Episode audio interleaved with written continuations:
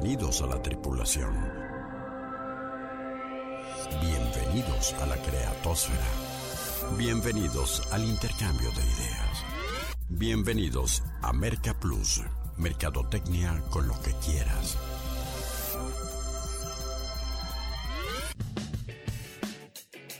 Afortunadamente, aún nadie le vende a los robots. La mercadotecnia sigue siendo tan fascinante y tan desafiante para los seres humanos que nos merece este espacio para charlar en torno a ella.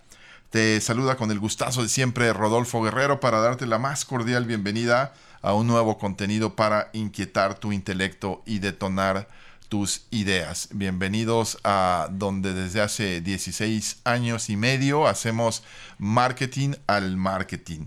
Eh, Exploración 773, un tema en el que seguramente todos estamos o todos deberíamos de andar, que se refiere mucho a la parte de quién va a traer y cómo va a llegar el dinero el próximo año a la empresa para que subsista y que para que podamos también eh, erogarlo, ¿no? ¿De dónde va a venir ese dinero? Evidentemente que de los clientes, evidentemente que de las ventas, evidentemente que hay que ir a por ellos, dirían los españoles. Así es que vamos a hablar de plan de ventas.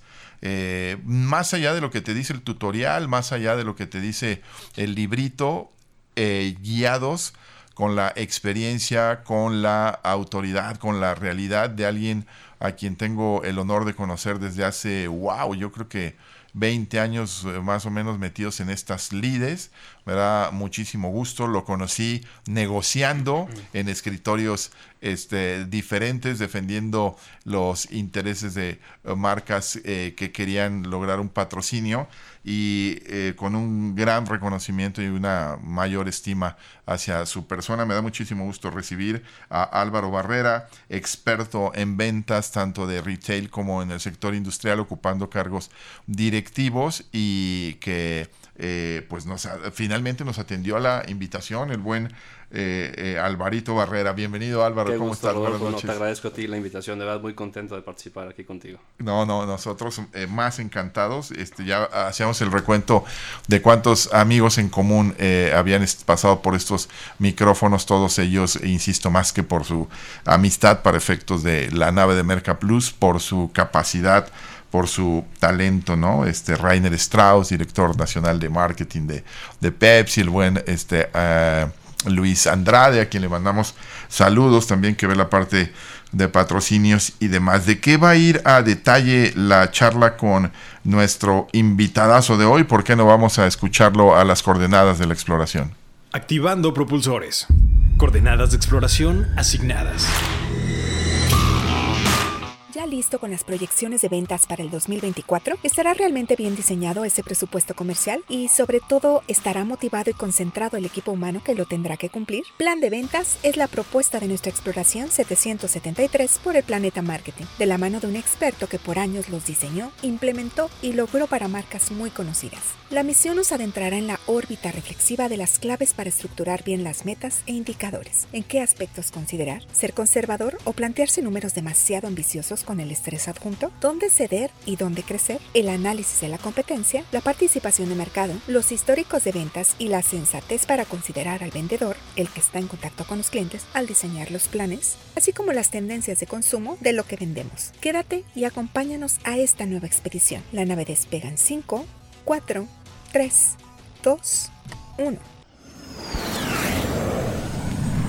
Y bueno, pues para adentrarnos en materia, este, eh, Álvaro, a lo mejor empezaría por que nos dieras tu punto de vista también sobre la pregunta del meteorito. ¿Por qué es importante en tu experiencia, en, eh, por donde te ha llevado tu trayectoria interesantísima, por cierto, en el plano profesional? Este, eh, insisto, ocupando posiciones importantes en GEP, en Pepsi, Pepsi, antes en Gatorade y demás. Este, porque es importante la, la, proyección. O sea, más allá de que pareciera ya el, obligado, ya tiempo de diseñar el plan y demás, ¿por qué es importante? Mira, muy sencillo, Rodolfo. Digo, nuevamente, buenas noches a todos. Eh, yo creo que es eh, la luz de lo que vas a hacer, es decir, te va a dar claridad de lo que vas a producir.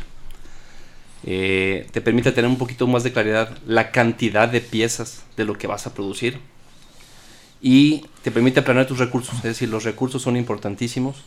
Esos recursos que hablo tanto de insumos, es decir, lo que tú vas a requerir para poder producir este, este producto, y también incluso hasta a lo mejor la gente, el recurso económico. Si no tienes claro qué es lo que necesitas para poder eh, vender esto, o sea, no tienes una manera de poder proyectar a futuro esta, Qué, qué maravilla de, de, de, respuesta en la introducción, ¿no? Digo, porque pues de ahí es de donde te van a empezar a presionar todo. Oye, ¿qué compro, eh?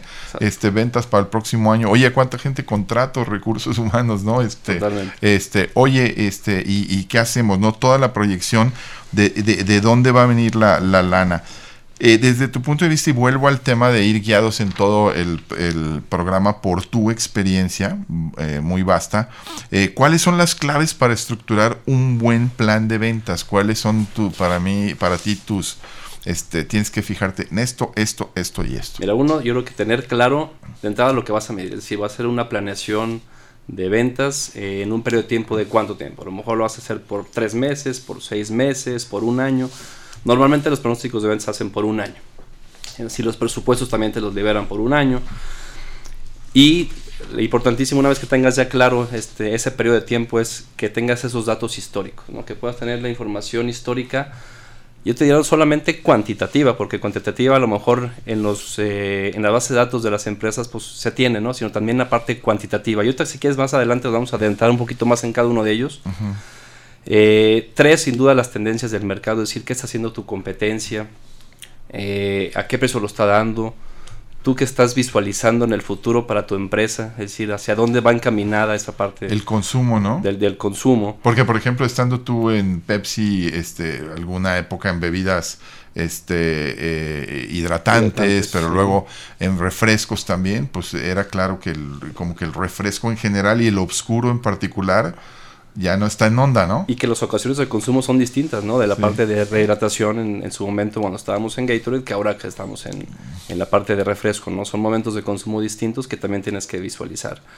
Este, otra parte también muy importante, Rodolfo, la parte de los esfuerzos de mercadotecnia. Es decir, ¿no? O sea, no perder de vista durante el año el equipo de marketing qué tiene pensado hacer, qué tiene pensado llevar a cabo, ¿no? Entonces eso también va a nutrir a final de cuentas durante ciertos meses del año es, es, esas ventas que tienes ya consideradas este, con, llevar a eh, cabo. En base a la estacionalidad y, y en todo se abren disyuntivas y eh, eh, discusiones bien interesantes y algunos que quieren ser eh, disruptivos más o, o, en mayor o menor medida, ¿no? De qué tanto respeto la estacionalidad de, de ventas, de que en ciertos productos es muy marcada a lo largo del año, que se consumen más, y ahí le atoro con el presupuesto o la otra este no pues yo me iría con los presupuestos a donde se baja el consumo no este yo me acuerdo haber eh, haberme aventado una muy buena discusión con un profesor en, en Europa durante mis estudios de maestría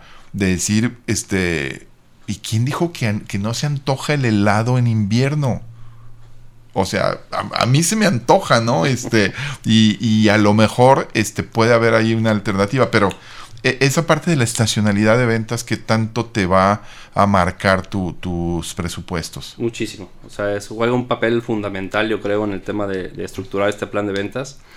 Eh, incluso factores a lo mejor tan sencillos que a lo mejor a veces pierde uno de vista, ¿no? Temas de clima, por ejemplo, ¿no? Temas sí. de clima, la verdad es que en un, en un eh, mundo tan, tan cambiante en el tema de clima. Eh, llueve más ahora que otros meses, pero a la hora de tus tendencias, eh, comparativamente hablando con años anteriores, te pueden jugar un, un papel este, importante, ¿no? Claro. Temas, sí. de, te, temas de clima, temas de, de, por ejemplo, lo de la pandemia, lo que pasó precisamente con el tema de la pandemia, que yo creo que es algo que nos afectó a todos. Eh, cómo vino a cambiarnos también el panorama, en el sentido de, que fueron meses críticos y ya tenías tú ya un plan fincado durante el año para, para esos meses, ¿no? Sí. Entonces, ¿cómo afecta también al, al, equipo de ventas? ¿Cómo afecta también a los planes de mercadotecnia? ¿Cómo, cómo conlleva varias cosas, ¿no? El hecho de, Sí, de- porque de- una- de esos cambios, ¿no? Porque una cosa es lo que citas tú este, en la, desde la introducción nos lo dejaste claro que es la prognosis, este, y, y otra cosa es que no le vayas a mover en el año, ¿no? O sea, pues una cosa es lo que pronostiqué, lo que deseaba, lo que veía con los históricos, y otra cosa es que desapareció Acapulco del mapa, ¿no? Este, pues yo creo que eh, no van a vender mucho ahí, este, mu- muchas marcas, ¿no? Entonces, este, creo que todo eso también es eh, eh, las coyunturas es- eh, particulares te hacen corregir, ¿no? Y decir, ah, caray, déjame, ¿dónde le compenso lo que no voy a vender eh, en, otro lado, ¿no? Exacto, sí. Este, a final de cuentas, esos pronósticos tienen que ser también analizados mes con mes, independientemente de que tú hagas una planeación anual. Mes con mes tienes que hacer ese análisis para ir haciendo esos cambios en el camino, ¿no?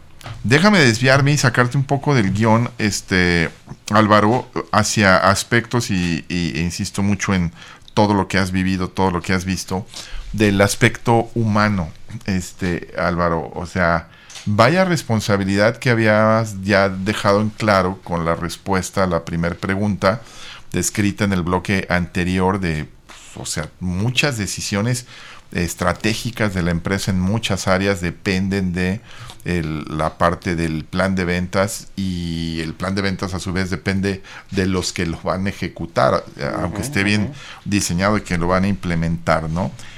¿Qué onda con el manejo del, del equipo, el ADN del, del vendedor, la fiera, este... El front que- line, eh, como le llaman, ¿no? Exactamente, que tiene que estar en las ventas, que tendrás mil y una anécdotas, me imagino, desde el que este, en la ambición se desborda y por vender este, se equivoca, o el otro que pintaba bien, pero que este, no le dan los números y luego hay que tomar decisiones, ¿no? Sí, yo creo que la, y ahorita mencionaba la equivocación, la equivocación es válida también en la parte de ventas, ¿no? Y, y RH juega un factor importante porque al final de cuentas pues debe de nutrir con personas que decimos nosotros se mueran en la raya, se mueran en la raya por alcanzar esos objetivos que, que, que sabes que están involucrados tantos presupuestos, tanta gente atrás de, de, de de estos planes, eh, que esta gente pues prácticamente tiene que estar en el día a día allá en la calle y el tomar también en cuenta sus eh, puntos de vista también juegan un factor muy importante, Rodolfo. Claro. Y al final de cuentas, a veces nuestros productos que vendemos a lo mejor eh, pues no llegan al consumidor final, ¿no? Este, en el caso de la empresa en la cual estuve trabajando, pues al final de cuentas eh, la venta viene hacia el tendero, viene hacia el mercado eh, eh, tanto tradicional como un premise, pero eh, lo que un vendedor te pueda nutrir en cuanto a qué es lo que la gente está pidiendo, si se está distribuyendo o no, si se están alcanzando los objetivos o no, este, pero en la calle, o sea, eso te nutre mucho. El feedback, ¿no? El, el feedback y, y más también El- es lo cualitativo que citabas al principio, ¿no? De, de- de- más que los datos. más que la parte cuantitativa, la parte cualitativa es correcto, Ajá. ¿no? Este, y más porque también ellos prácticamente pues, en el día a día en la calle se topan con la competencia también, entonces están mucho más a lo mejor al día a veces de lo que atrás de un escritorio te puedas tú este, enterar eh, de lo que está pasando en la calle. Sí, oye, hace poco recuerdo una experiencia de, de un proyecto trabajado con este eh, mi socia y colega Denise Melero este para una empresa del sector eh, alimentación de animales de compañía este de Ocotlán muy fuerte y demás. Lanzamiento de unas croquetas sector popular y y lo que ellos traían en lo cualitativo en los estudios en las proyecciones contra lo que nosotros les dijimos, oye, creo que lo tenemos que completar y checar con lo cualitativo, ¿no? O sea, desde hacer un focus este, con veterinarios, con otros, y hasta ir a visitar tiendas. Este, hicimos la proyección y fuimos con el tendero, con el abarrotero, y este, y aquellos estaban vueltos locos con cómo los podemos enganchar, con qué promocionales, con qué me tocó y la platico porque siempre me ha gustado mucho el, el, el antropomarketing y nosotros desarrollamos la metodología del in situ, ¿no? Este, eh, en sitio y regresé y la conclusión, digo, para decirlo en buen latín, este fue, a ver, déjense de mamadas, este, al abarrotero lo que le interesa es el precio. O sea, no hay de otra. eso es lo único eh, que yo percibí en ese sector este importante. Entonces, este, los planes y las proyecciones y los promos y esto y todo, dale precio, ¿no? Este, porque a su vez el consumidor final es lo que le está pidiendo a él, ¿no? Sí, claro, dale precio y también comparativamente hablando con tu competencia también cómo estás, ¿no? Claro. Este, ¿Qué están haciendo ellos? Es decir, que ellos compren la idea de lo que marketing está queriendo vender, que te la compren. Claro. Que realmente se casen con esa idea y que también vean nutrida la información en medios eh, masivos, ¿no? Claro. E, es, e, y eso que, decías hace rato, ah, digo, nada más acoto, eh, que, que eh, lo dije en el precio en ese sector, en ese eh, segmento, en ese, este, eran croquetas para, este, de, bajo costo y demás, ¿no? Pero eh, me quiero regresar también a lo que citaste tú en el factor humano, de, del nivel de compromiso del vendedor, que eso es actitudinal, ¿no? Puede no traer las mejores calificaciones técnicas, pero la actitud, dices, este cuate es súper comprometido, lo describiste tú como morirse en la morirse raya. En la raya sí morirse en la raya, porque a veces, este, eh, pues está claro que en la empresa eh, los mejores carros, los mejores beneficios y la envidia de muchos son los vendedores, este, que son los que traen el dinero en gran medida. Pero pues lo que justifica todo eso, eh, siempre he dicho, es Sí, pero estos tipos eh, arriesgan el pellejo, estos tipos saben, eh, traen la camiseta puesta, estos tipos este, se desgastan con un nivel de estrés bárbaro, este, tú lo, lo, viviste también, y, y, lo que no se vale de un vendedor es eso, ¿no? Que, que escatime, que esté este, a medias, ¿no? Yo creo que es muy fácil poder identificar ese tipo de vendedores, ¿no? Digo, hay unos que le llamamos nosotros los que tienen atole en las venas, es decir, que no les corre las prisas, no les ¿no? Es decir, tienes que tener esos que tienen las llamas, que, desde las 6 de la mañana dices, yo ya quiero llegar, quiero vender y quiero salir adelante, porque a lo mejor tienen igual compromisos internamente también, ¿no? Este, Compromisos económicos, compromisos familiares. Pero el hecho de ese ADN de salir a vender desde temprano, desde temprano, este, híjole, eso es lo que necesitamos en todas las empresas, ¿no? Claro. obviamente pues tiene que venir, como tú bien dices, que traiga esa camiseta bien, bien puesta de lo que está haciendo y se, se familiarice pues con el producto, que estén casados ambos, ¿no? Tanto producto como vendedor, esas dos cosas son fundamentales. Y la convicción también, ¿cierto? ¿No? De este que sí crees en tu producto porque luego hay reuniones de, de, ventas este, semanales donde el pesimismo impregna y se apoderan del ambiente los, eh, los unos este, que se llaman los esques, este, y, y, apagan a los otros que se llaman los ya estás. Que caes en las excusas, ¿no? Exactamente, en el, pretextario tremendo y al final a lo mejor lo que te está delatando en el fondo es, este güey no cree en el producto.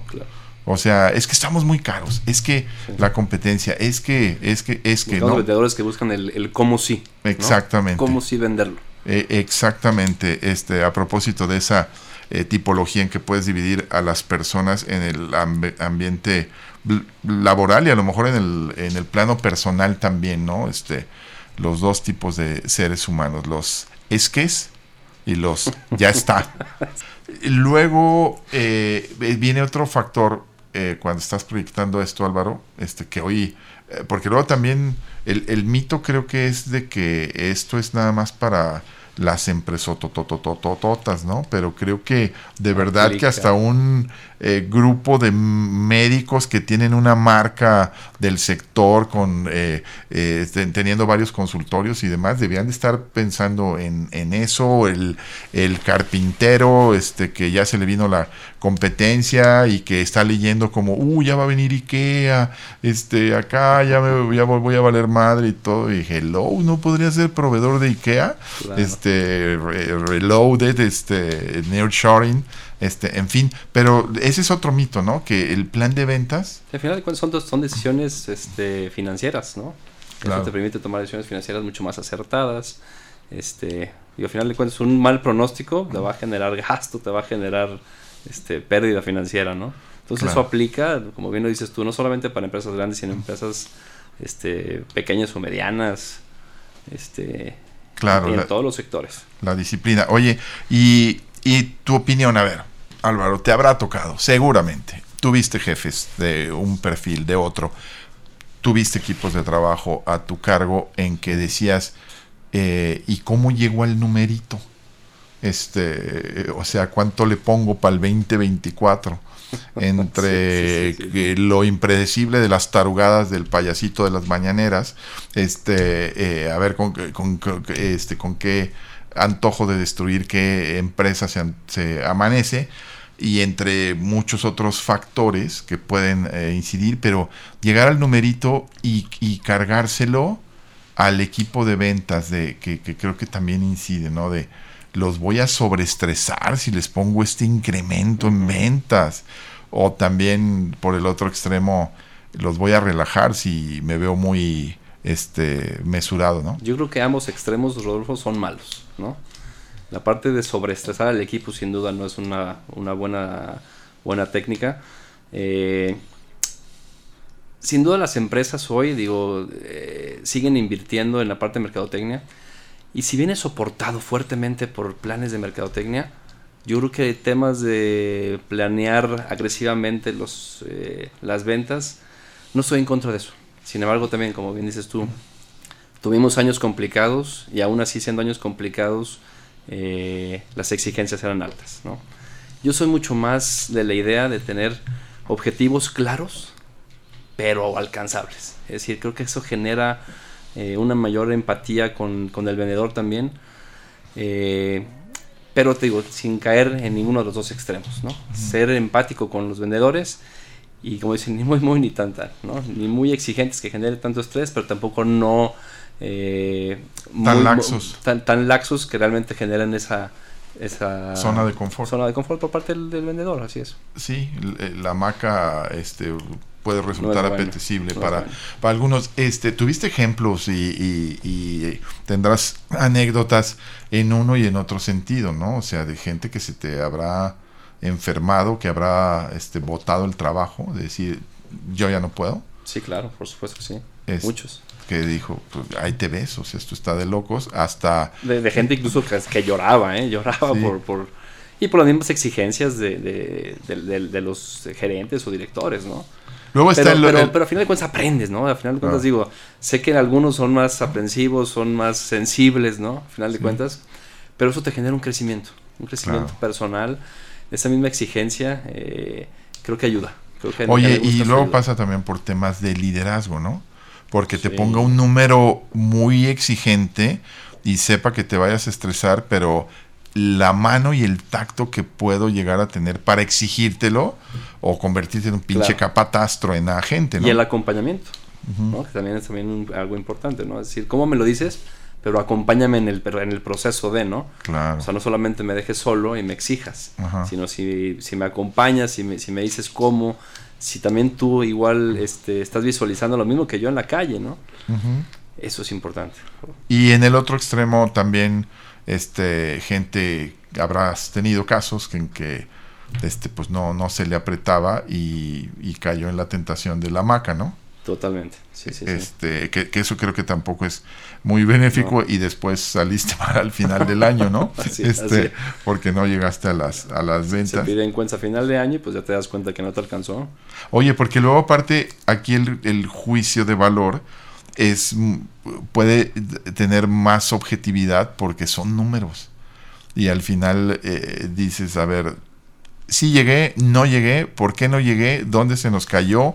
En esta zona, en esta región, en esta gama de productos, en esta categoría, este, y quién era el responsable de ahí, y dices, no, pues como que era este predecible, te lo fue diciendo en el año, ¿no? Así es. Y por eso es importante también este pronóstico de ventas irlo, irlo ajustando, ¿no? Claro, Por- este, sí, ¿no? El, el famoso tan- eh, pivoteo, ¿no? De, de, de decir, o sea, tener la humildad de decir, no va, no por, va por ahí, así es. Le- Lo, lo, lo planteé mal.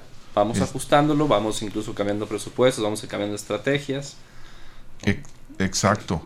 Y, y, y rápido, porque esa es la otra, ¿no? Cambia, flexibiliza, este, redirecciona la estrategia, pero rápido. Sí, Sí, no puedes que lo- esperar a que termine el año para tomar decisiones, ¿no? Hay veces que tienes que tomarlas dentro del mismo mes eh, y comunicarlas rápido al equipo de ventas. No me acuerdo si era de Jeff Bezos la frase de este equivócate, pero equivócate rápido y corrige. Creo que era de él en cuanto a esto de las de las proyecciones, ¿no? Este eh, y otros factores, otros aspectos claves, este Álvaro, para para proyectar, hacer tu plan de ventas, ¿no? Tres en particular, ¿no? Eh, competencia, participación de mercado y los históricos. correcto. Competencia. Este, que, nos convertimos en un Me Too o cómo incides en lo de la competencia. ¿Vamos a donde ellos o, más bien le buscas donde ellos no están o cómo? Digo, dependiendo de en qué situación estamos eh, y, en qué empresa nos encontremos, qué estamos queriendo para, para pronosticar nuestras ventas pero nunca dejarlo de lado. Es decir, siempre estar monitoreando qué es lo que está haciendo mi competencia, a qué precio lo está vendiendo. Realmente lo que está haciendo la competencia es lo que está buscando el consumidor. Digo, te sirve como una referencia nada más, ¿no? Porque a veces queremos seguir siempre al competidor. Y a veces no va, nuestro, nuestro plan de ventas no va por ahí. Entonces, pero, pero nunca dejarlo de, de, lado. Es decir, siempre estar monitoreándolo para tener claro este, qué está haciendo nuestro, nuestro vecino de enfrente, ¿no? Claro, claro. Y luego viene esta otra cosa que es este, eh, yo siempre he dicho que puede generar bastante miopía, de si nada más te estás viendo y te estás proyectando contra ti mismo, de el año pasado vendimos este 5, este, mm. y, este año vamos a cerrar vendiendo 8, no manches, qué fregones somos, este, wow, maravillosos y demás, y hello, no te equivoques, el mercado está creciendo a eh, cinco veces, entonces debiste haber vendido 25 y te estás alegrando por vender 8, ¿no? Ese indicador de... Tienes que dimensionar dónde estás parado, también qué tan grande es tu mercado, eh, eh, ¿no? Para poder tomar ese tipo de decisiones. Claro. y, y, luego si hay competidores agregándose, porque te pasó con Gatorade, ¿no? O sea, el, el, trabajo de, pues, tuviste mucho tiempo y desde el principio, de picar piedras, si me permites el término, de desarrollar el hábito de consumo, ¿no? De, de, de esa nueva categoría de bebida este, rehidratante que hace 30 años este, ya los gringos la tenían, pero que acá no, no era muy común, ¿no? ¿Cómo? Si a mí Coca-Cola todo el tiempo me dijo que después de un partido de fútbol era un chesco. Este, no, pues hay un producto que te recupera y demás, Gatorade, las sales perdidas y todo. Picas piedra y luego ya que está madurito el mercado llegan cinco cuates a montonearte y decir este yo también, ¿no? De hecho de crear paladares, ¿no? Este es algo que te toma tiempo. Me acuerdo que hicimos ahí activaciones y, planes de mercadotecnia para fomentar este, esta generación de paladar en escuelas con niños, ¿no? al final de cuentas digo, entiendo que no es un producto para consumo diario y en toda ocasión, pero sí después de hacer ejercicio. Y los niños hoy en día por el calor, por la misma actividad física, requieren rehidratarse. Sí, porque en ese mismo caso de Gatorade había muchos mitos de que los niños no deberían de, ¿no? Claro. Y, luego también eh, otro, otro aspecto es en el plan de ventas, este, eh, pues, eh, ¿qué productos voy a lanzar, no? Este, y oye, pues. ¿En qué presentación? ¿En dónde lo voy a lanzar? Claro. Exacto, ¿no? Que, que, y, el tiempo de la curva de adopción, ¿no? De, ese producto. Porque dicen, ok, tenemos la solución para el próximo año llegar a los números. Eh, vamos a lanzar este producto. O sea, espérate, ¿no? O sea, la gente tarda un poco, ¿no? Sí, tarda, tarda, en, obviamente tú tardas en, darte a conocer. Y eso lleva tiempo, eso lleva tiempo sin duda. Yo me acuerdo cuando ustedes detectaron este, que estaba muy masculinizada la marca Gatorade, ¿no? Y se dieron cuenta que el boom y la tendencia era justamente la llegada de la mujer a los gyms, a los pilates, a los spinnings, a los este y que o sea, la mujer toma agua. Este, estamos un poco alejados y, empezaron a ensayar ahí con algunos híbridos entre el agua y el Gatorade, ¿no? Entre el agua y el Gatorade, hay un agua vitaminada, me acuerdo que era Propel, si no mal recuerdo. Active Water, buenaza. también. Este, y tuvieron, ah, tuvieron algunas otras que viene el mercado ahí que, a mí me encantaban, ¿no? Pero este, pero sí, esa, esa parte también es eh, importante de considerar, ¿no? cómo lo vas a lograr, con qué, con qué productos. Y, luego tu brinco, Álvaro, y una pregunta, ¿no? De que se me hizo interesantísima, ¿no? Productos de consumo masivo, este, eh, en, tiendas y demás, a ir al sector industrial. Que el primer, eh, creo que la primer, este, eh, el primer candado mental es, este, en el sector industrial no se necesita marketing. Este, eh, error, ¿no? Ceguera. Y luego, eh, eh, el, otro aspecto de, este, cómo fue tu transición y si al final caíste en, en cuenta de, me imagino, de, pues eh, te tienes que adaptar, tienes que conocer el mercado, pero al final es en esencia lo mismo, ¿no? Es en esencia lo mismo y al final de cuentas ese ADN lo tienes que traer. Al final de cuentas a lo mejor no lo haces a nivel detallista, ¿no? Al final a nivel retail, pero lo haces con tus clientes este, corporativos, ¿no? Digo, sientes, tienes que vender y tienes que vender desde tu persona, desde el producto que estás vendiendo. eh, no puedes dejar de vender. Siempre, siempre toda tu vida vas a estar vendiendo. Oh, claro.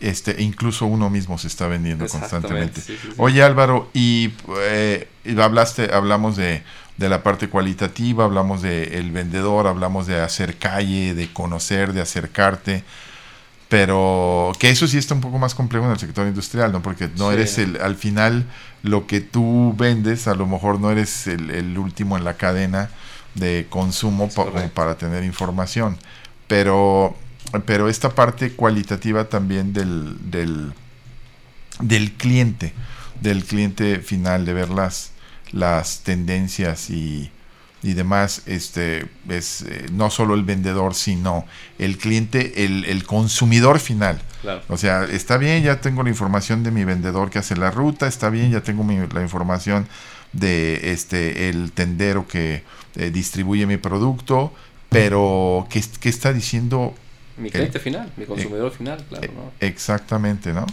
Este, y, y- y- y luego, pues hasta regulaciones, ¿no? ¿Cómo, ¿Cómo les pegó estando tú ahí el tema de las de las Del- etiquetas, de, ¿no? De las etiquetas. Bueno, inicialmente con el tema del IEPS, ¿no? Que también tuvo una afectación, obviamente, también en, en precio, por ser un producto alto en, en- en azúcar. Ajá. Eh, y pues todas estas nuevas ahora regulaciones, ¿no? De Sí. productos eh, con los hexagonales famosos. Sí.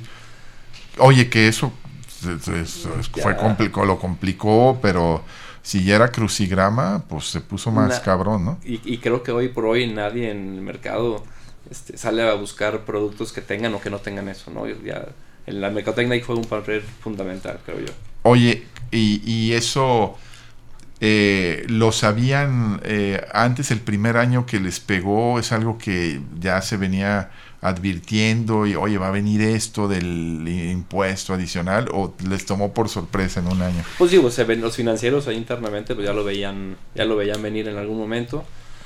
Y obviamente, pues también eso fue este, en su pronóstico. O sea, a final de cuentas, eh, trae una afectación los primeros meses, sin duda. Y las decisiones no estratégicas, porque este ya están súper contadas las historias de, de algunos que optaron, pues voy a reformular mi producto y esa, ese paladar que te había costado años conquistar, a lo mejor te va a desconocer, este, en el caso de los refrescos, o no, pues me la juego, este, lo que cueste, pero me quedo con la fórmula que le gusta a la gente, ¿no? Claro. Y ahí son decisiones que tiene que tomar la empresa. A final de cuentas, qué es lo que está buscando, qué es lo que quiere. Y sí genera este pues cambios también en los mismos consumidores, ¿no? Claro. Pero al final, este, del día, el número manda y los, este, pues las empresas viven de, de los ingresos que generan los clientes, ¿no? Entonces, este, típica fecha para atorarle, ¿no? Este, a, a estos ejercicios de eh, pronósticos, de presupuestos, de metas, ¿no? Así es.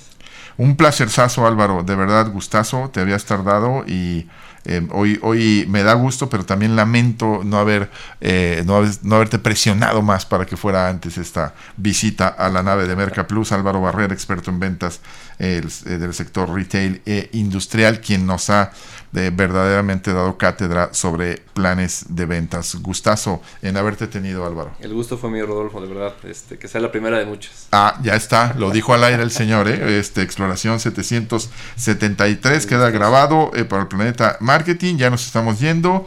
Eh, bueno, este programa lo ha hecho posible Denise Melero en la producción. Yo soy Rodolfo Guerrero y me despido como siempre confiando en que si ustedes saben o están más interesados en el marketing que al emprender esta travesía, nosotros entonces podemos decir misión cumplida. Por ahora, nuestra exploración por el planeta marketing aquí termina para dar paso a la reflexión y la interacción diarias.